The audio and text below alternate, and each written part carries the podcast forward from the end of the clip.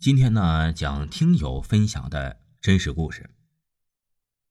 在他听友很小的时候啊，去亲戚家吃酒席，吃酒席的地方啊，哎，是小卖部开的。当时正是夏天的中旬，天气特别炎热，他就嚷嚷着他的父亲呢要买雪糕吃。他父亲说了：“冰箱就在隔壁那个屋，你自己去拿。”我开心的跑到了隔壁屋，当走到了冰箱前的时候，他突然大叫了一声。他看到冰箱后面有一只枯黄干瘦的手。他父亲赶来的时候，他已经坐在了地上哭了起来，含糊不清的对着他父亲说：“冰箱后面有一只手。”他父亲去冰箱后面查看，结果什么都没有。在他家还在路边住的时候啊，因为东北的冬天很冷，所以家里的的墙上就会破洞，用来呀烧炉子那个炉筒子。到夏天不用炉子的时候，自然那个洞就空了。当时他正在睡觉，就被笑声吵醒了。他醒来的时候啊，看到这洞里有两个人，哎，这两个人呢，人脸鸭子身体的生物。一个老头的面容，还有一个小孩的面容，站在那个洞里拆他家的房子。他吓得不敢出声，也不敢动。不知道过了多久，一声鸡鸣传来，那个洞里的其中一个老头面容的人走了，但那个小孩啊，还是站在了那里。因为上件事情啊，这听友就搬了新家，但怪事还是接连不断的发生了。那天他的父母。出去串门，他自己留在了家中。父母怕他害怕，就让他的三爷爷过来陪他。当时他在床上，他在里屋的炕上。半夜的时候，他起来上厕所。当他回来的时候啊，开门向他三爷的床头看时，一个白色衣服的女人站在了他三爷的床头。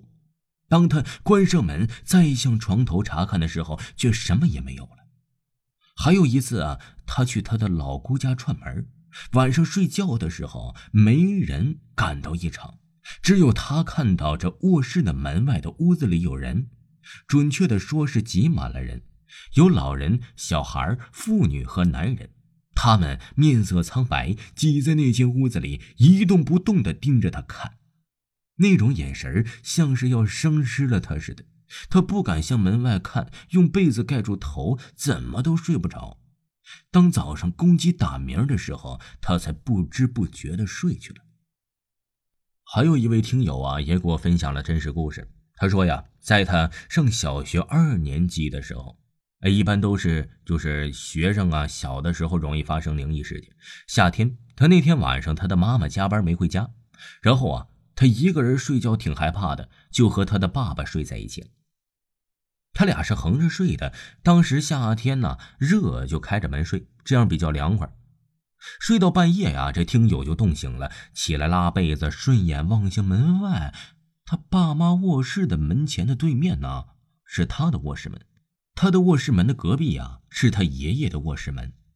他就看见一团人形的白雾，散发的就是那种幽幽的光，一直在他卧室门和他爷爷卧室门之间呢，来回的走来走去，是走来走去。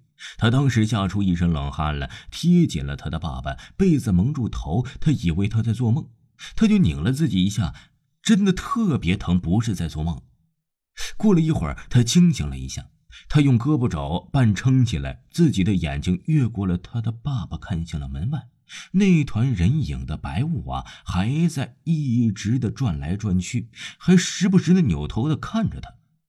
那团人形的白雾并不是雾蒙蒙的，像一团雾，基础部位啊，什么呃胳膊呀、脑袋呀、身上都能看见。但是他并没有打算进来的意思。他小时候听老一辈的人讲，小孩能看见鬼，大人看不见，所以他也不敢叫。他起来怕他爸开过灯后啊，啥也没看见，估计是做梦吧，然后继续睡了。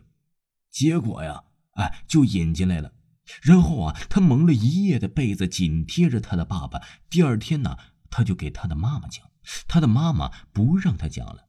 之后这件事情就不了了之了。听众朋友，本集播讲完毕。感谢您的收听。